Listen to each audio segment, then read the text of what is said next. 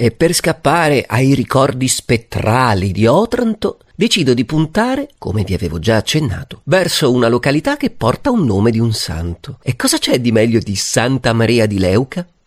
A circa un'ora da Otranto arrivo finalmente a questa frazione di Castrignano del Capo, in provincia di Lecce. Per essere precisi nella collocazione, Santa Maria di Leuca occupa la zona compresa tra Punta Ristola e Punta Meliso. Ciò che attira la mia attenzione è il suo faro di 47 metri.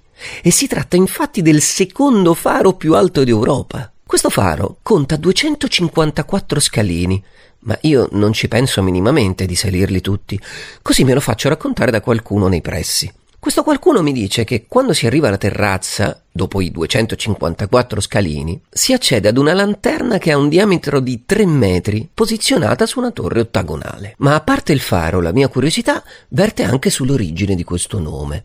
Così mi spiegano che Leuca deriva da Leucos, bianco, come vedete il bianco nel sud Italia ricorre sempre. Vi ricordate Ostuni, la città bianca? Comunque, il mito narra di una bellissima sirena di nome Leucasia che si innamora perdutamente di un bel pastore di nome Melisso.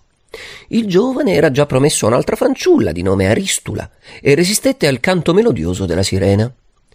Così Leucasia, furibonda, decise di vendicarsi dell'affronto e scatenò una tempesta nella quale rimasero coinvolti i due giovani amanti passeggiando in riva al mare. Beh, la tempesta li travolse e li uccise. Così la dea Minerva, mossa a compassione, trasformò i corpi degli amanti in pietra, creando così rispettivamente le già citate Punta Ristola e Punta Meliso. Vi starete chiedendo che fine fece la sirena, Leucasia? Beh, lei si pentì e chiese di essere tramutata in pietra, dando così origine alla città di Santa Maria di, appunto, Leuca.